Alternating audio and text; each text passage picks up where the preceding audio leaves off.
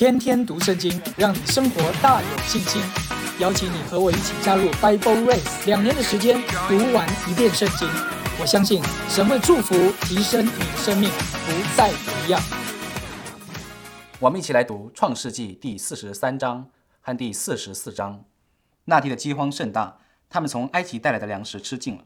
他们的父亲就对他们说：“你们再去给我提些粮来。”犹大对他说：“那人纯纯的告诫我们说。”你们的兄弟若不与你们同来，你们就不得见我的面。你若打发我们的兄弟与我们同去，我们就下去给你敌粮。你若不打发他去，我们就不下去，因为那人对我们说：你们的兄弟若不与你们同来，你们就不得见我的面。以色列说：你们为什么这样害我？告诉那人，你们还有兄弟呢？他们回答说：那人详细问道我们和我们的亲属说：你们的父亲还在吗？你们还有兄弟吗？我们就按着他所问的告诉他。焉能知道他要说？必须把你们的兄弟带下来呢。犹大又对他父亲以色列说：“你打发童子与我同去，我们就起身下去，好叫我们和你，并我们的妇人孩子都得存活，不至于死。我为他作保，你可以从我手中追讨。我若不带他回来交在你面前，我情愿永远担罪。我们若没有耽搁，如今第二次都回来了。”他们的父亲以色列说：“若必须如此，你们就当这样行，可以将这地土产中最好的乳香、蜂蜜、香料、没药。”锥子、杏仁都取一点，收在器具里，带下去送给那人做礼物。又要手里加倍的带银子，并将归还在你们口袋内的银子仍带在手里。那或者是错了，也带着你们的兄弟起身去见那人。但愿全能的神使你们在那人面前蒙怜悯，释放你们的那弟兄和便雅悯回来。我若丧了儿子，就丧了吧。于是他们拿着那礼物，又手里加倍的带银子，并且带着便雅悯起身下到埃及，站在约瑟面前。约瑟见卞雅敏和他们同来，就对加宰说：“将这些人领到屋里，要宰杀牲畜，预备宴席，因为晌午这些人同我吃饭。”加宰就遵着约瑟的命去行，领他们进约瑟的屋里。他们因为被领到约瑟的屋里，就害怕，说：“领我们到这里来，必是因为头次归还在我们口袋里的银子，找我们的错缝，下手害我们，强取我们为奴仆，抢夺我们的驴。”他们就挨近约瑟的家宰，在屋门口和他说话，说：“我主啊。”我们头次下来实在是要抵粮，后来到了住宿的地方，我们打开口袋，不料个人的银子分量足数，仍在个人的口袋里。现在我们手里又带回来了，另外又带下银子来抵粮，不知道先前谁把银子放在我们的口袋里。加仔说：“你们可以放心，不要害怕，是你们的神和你们父亲的神赐给你们财宝在你们的口袋里。你们的银子我早已收了。”他就把西面带出来交给他们。加仔就领他们进约瑟的屋里，给他们水洗脚，又给他们草料喂驴。他们就预备那礼物，等候约瑟晌午来，因为他们听见要在那里吃饭。约瑟来到家里，他们就把手中的礼物拿进屋去给他，又俯伏在地向他下拜。约瑟问他们好，又问你们的父亲，就是你们所说的那老人家平安吗？他还在吗？他们回答说：你仆人我们的父亲平安，他还在。于是他们低头下拜。约瑟举目看见他同母的兄弟卞雅敏，就说：你们像我所说的那顶小的兄弟就是这位吗？又说：小儿啊，愿神赐恩给你。约瑟爱弟之情发动，就急忙寻找可哭之地，进入自己的屋里哭了一场。他洗了脸出来，勉强隐忍，吩咐人摆饭。他们就为约瑟单摆了一席，为那些人又摆了一席，也为和约瑟同吃饭的埃及人另摆了一席，因为埃及人不可和希伯来人一同吃饭，那原是埃及人所厌恶的。约瑟使众弟兄在他面前排列坐席，都按着长幼的次序。众弟兄就彼此诧异。约瑟把他的面前的食物分出来送给他们。但卞雅敏所得的比别人多五倍，他们就饮酒，和约瑟一同宴乐。约瑟吩咐加宰说：“把粮食装满这些人的口袋，紧着他们的驴所能驮的，又把个人的银子放在个人的口袋里，并将我的银杯和那少年人抵粮的银子一同装在他的口袋里。”加宰就照约瑟所说的话行了。天一亮，就打发那些人带着驴走了。他们出城走了不远，约瑟对加宰说：“起来追那些人去。”追上了，就对他们说：“你们为什么以恶报善呢？这不是我主人饮酒的杯吗？岂不是他占卜用的吗？你们这样行是作恶了。”加仔追上他们，将这些话对他们说了。他们回答说：“我主为什么说这样的话呢？你仆人断不能做这样的事。你看，我们从前在口袋里所见的银子，尚且从迦南地带来还你，我们怎能从你主人家里偷窃金银呢？你仆人中无论谁那里搜出来，就叫他死。我们也做我主的奴仆。”加仔说：“现在就照你们的话行吧，在谁那里搜出来，谁就做我的奴仆，其余的都没有罪。”于是他们个人急忙把口袋卸在地下，个人打开口袋，加载就搜查，从年长的起到年幼的为止，那杯竟在便雅悯的口袋里搜出来。他们就撕裂衣服，个人把驼子抬在驴上回城去了。犹大和他弟兄们来到约瑟的屋中，约瑟还在那里，他们就在他面前俯伏于地。约瑟对他们说：“你们做的是什么事呢？你们岂不知像我这样的人必能占卜吗？”犹大说：“我们对我主说什么呢？还有什么话可说呢？我们怎能自己表白出来呢？神已经查出仆人的罪孽了。我们与那在他手中搜出杯来的都是我主的奴仆。”约瑟说：“我断不能这样行，在谁的手中搜出杯来，谁就做我的奴仆。至于你们，可以平平安安的上你们父亲那里去。”犹大哀近他说：“我主啊，求你容仆人说一句话给我主听，不要向仆人发烈怒，因为你如同法老一样。我主曾问仆人们说：你们有父亲有兄弟没有？”我们对我主说：“我们有父亲，已经年老，还有他老年所生的一个小孩子。他哥哥死了，他母亲只撇下他一人。他父亲疼爱他。你对仆人说，把他带到我这里来，叫我亲眼看看他。我们对我主说，童子不能离开他父亲，若是离开，他父亲必死。你对仆人说，你们的小兄弟若不与你们一同下来，你们就不得再见我的面。我们上到你仆人我们父亲那里，就把我主的话告诉了他。我们的父亲说，你们再去给我提些粮来。”我们就说我们不能下去。我们的小兄弟若和我们同往，我们就可以下去。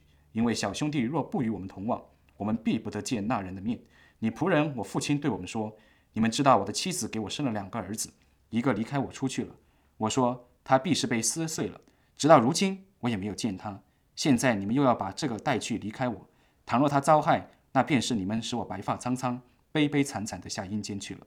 我父亲的命与这童子的命相连。”如今我回到你仆人我父亲那里，若没有童子与我们同在，我们的父亲见没有童子，他就必死。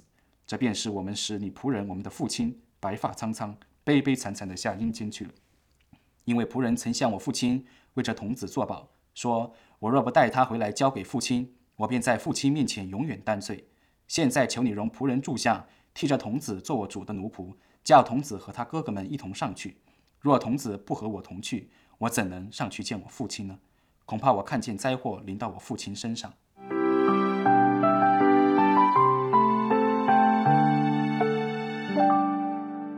我们要来看创世纪四十三章和四十四章。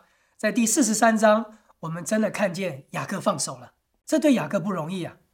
但是在放手的过程当中，雅各说：“我一无所有了，为什么神还要这样对待我？”可是你仔细去看，雅各真的一无所有吗？在饥荒的时候，他真的一无所有了吗？所以其实也显明在我们的心里。有时候神渴望我们放手，有时候神好像在要求我们，甚至是对付我们十几年、二十年前我们生命当中一些不成熟的过往。神的这个对付，目的是神要医治，神要让我们脱离羞耻，神要让我们圣洁的活在他面前。四三章第一节到第七节，没粮食了，去吧，去吧，再去提些粮来。犹大就说话了。那人谆谆的告诉我们说：“你们的兄弟若不与你们同来，你们就不得见我面。你若打发我们兄弟与我们同去，我们就下去给你抵粮。爸爸，我愿意呀。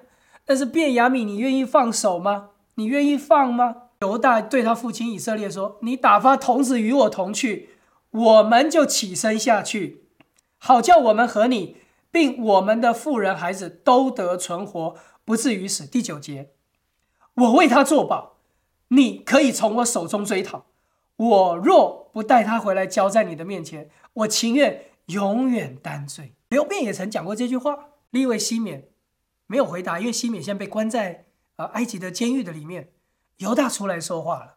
犹大说：“爸爸，我若不把他带回来，你可以从我手中追讨，我情愿永远担罪。”哥哥真实悔改了。过去的犹大很诡诈，过去的犹大。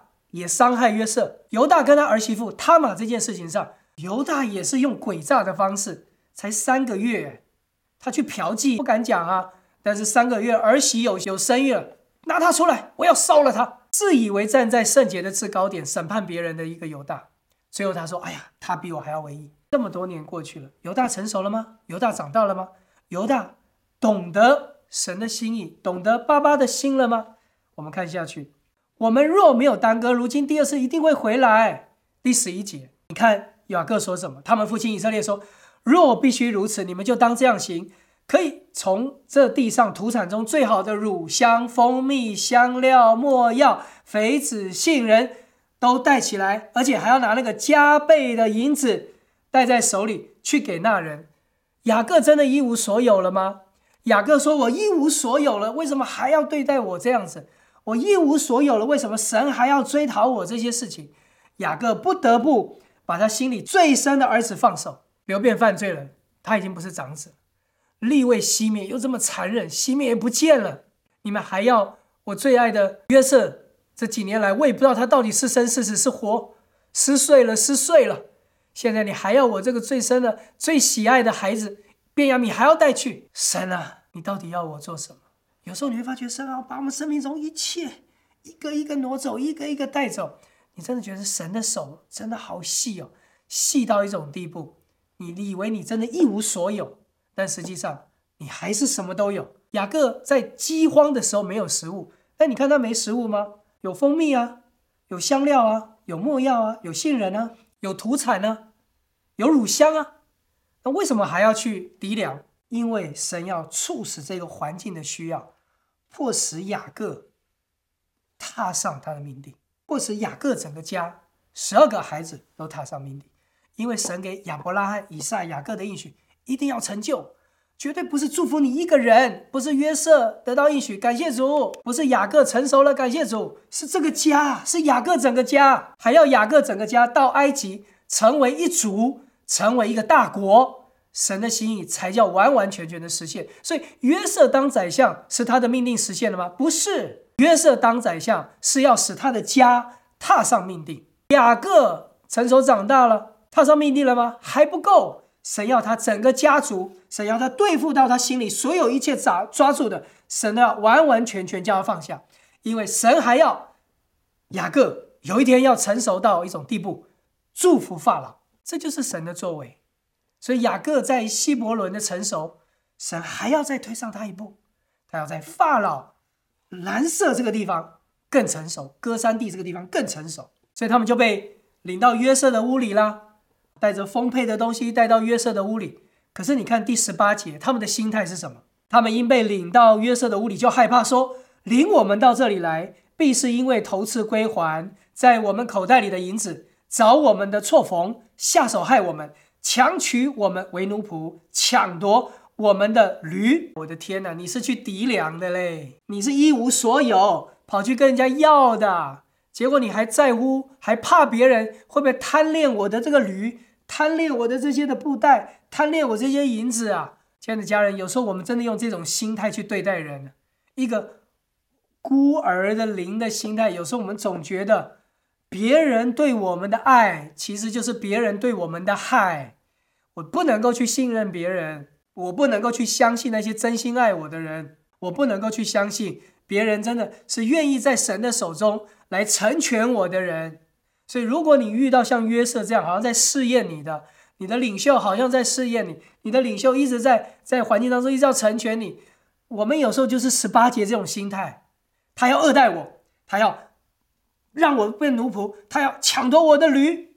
亲爱的家人，我们这种的心态真的是很难让我们成熟长大。约瑟不在乎这些，约瑟安排他们食物，与他们一起享受。但是约瑟过程当中哭了好多次，这真的是一个爱的流露。这就是神对我们爱我们爱到一种地步，他现在先不给我们爱我们爱到一种地步，忍住这个爱，让我们去经历试验，经历苦难。三四节。约瑟就把他面前食物分出来送给他们，便雅敏所得的比别人多五倍，他们就饮酒和约瑟一同宴乐，哇，恩待他们。但是为着一个更大的试验，在这第四十四章，当这个试验到来的时候，便雅敏成了整个事件的主角。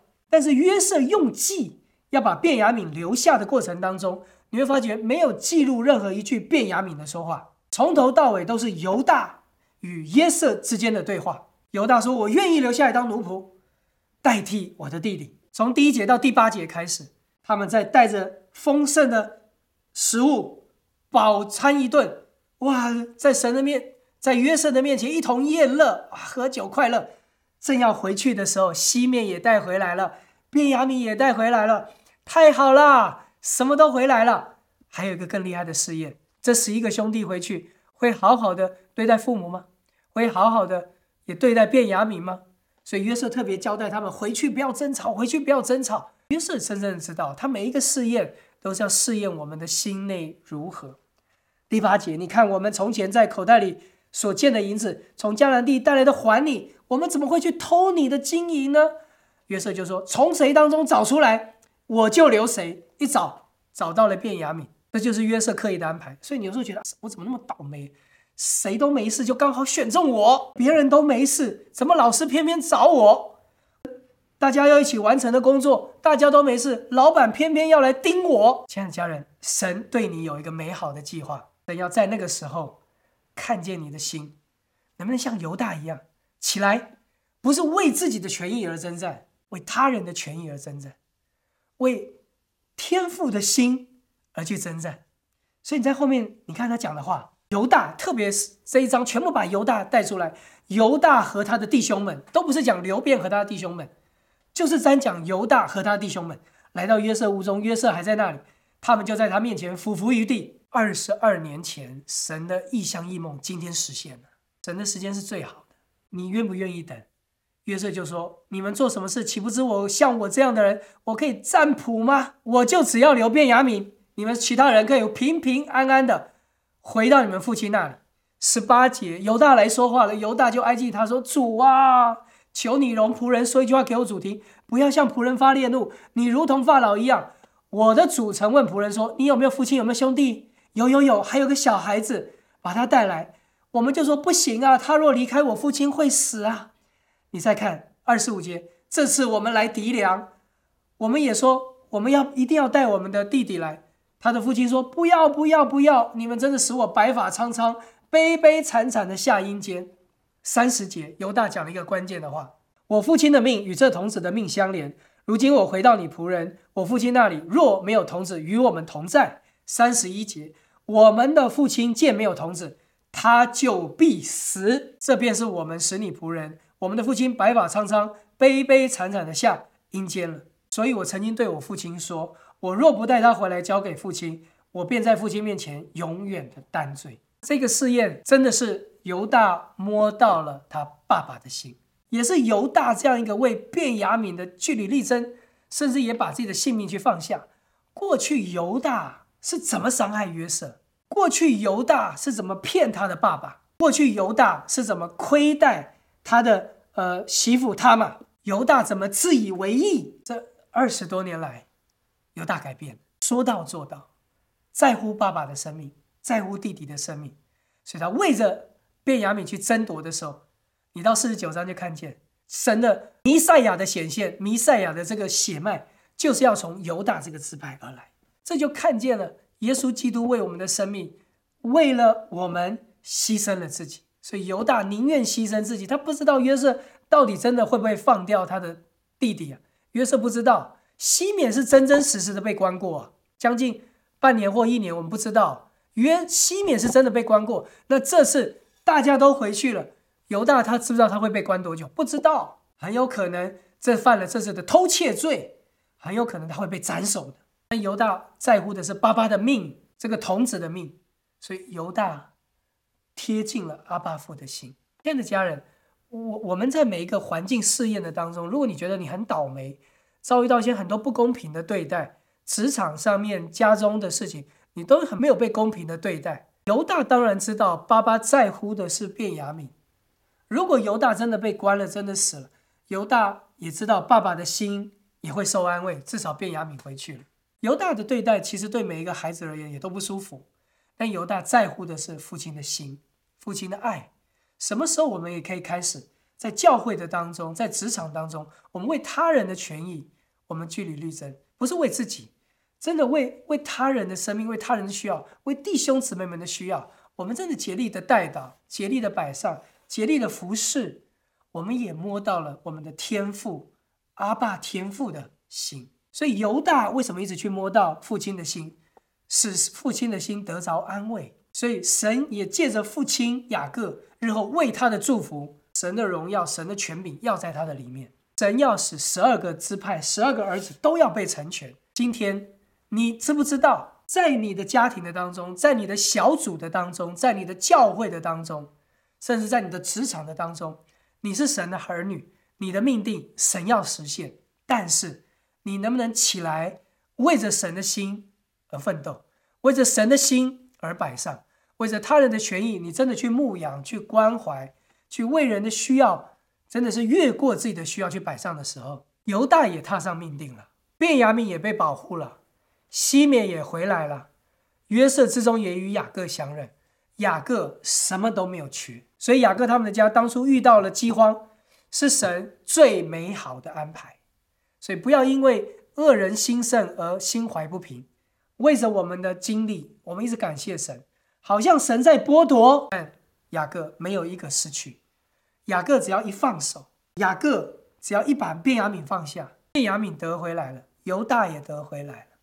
约瑟也得回来，有时候就在我们放手的时候，神把我们过去所亏负的、所失去的，全部都会带回来。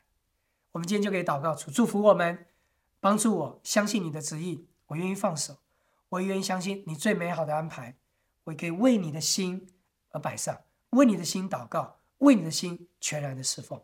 阿门。